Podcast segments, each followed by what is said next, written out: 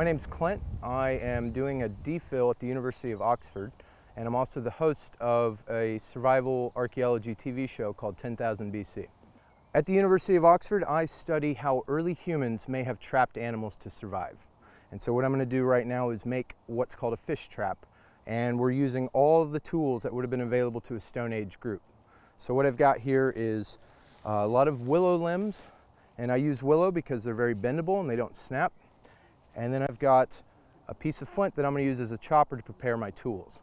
So the first thing I have to do is strip the willow and then cut the end so I can stick it in the ground.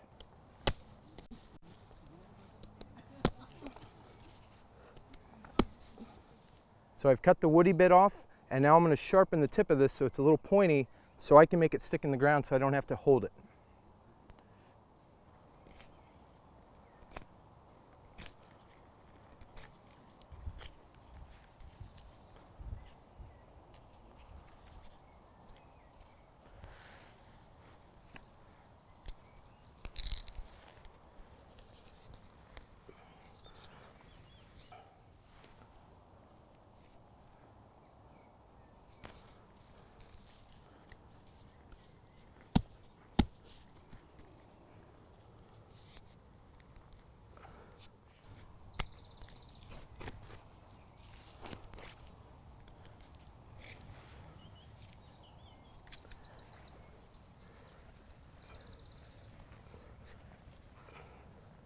What I'm doing is I'm actually making what will look like a basket.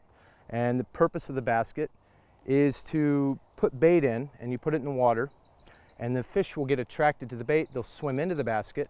And the way I'm going to make the lid uh, means that the fish will be able to come in, but they won't be able to find their way out. And this sort of fishing technology is one that we've seen a lot with modern hunter-gatherer groups, and we think probably Stone Age groups were using something similar. So the first thing I do when I make a basket like this, uh, you need to put in five poles uh, and you need five or seven, but you need an odd number because what I'm gonna do is I'm gonna weave this little thin piece all the way through. And if you use an even number, it'll always come back on the same side. So you need to use an odd number so every wrap you do uh, goes on a different side of one of these poles.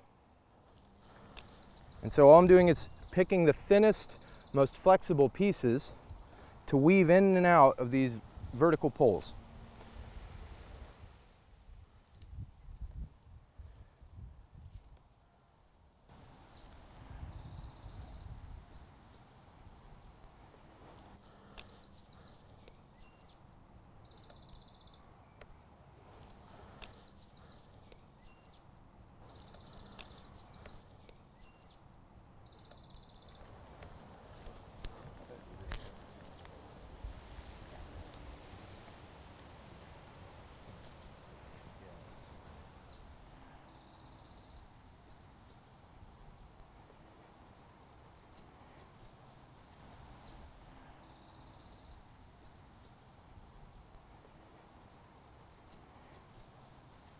At this stage, we can use it just as a basket or maybe put straps on it and wear it like a backpack, or we can make a funnel for this that goes in and the fish will come in to get the bait and then they won't be able to get out. And we just put the funnel in, uh, put some rotten meat inside this and throw it in the water and come back the next day and hopefully it'd be full of uh, fish.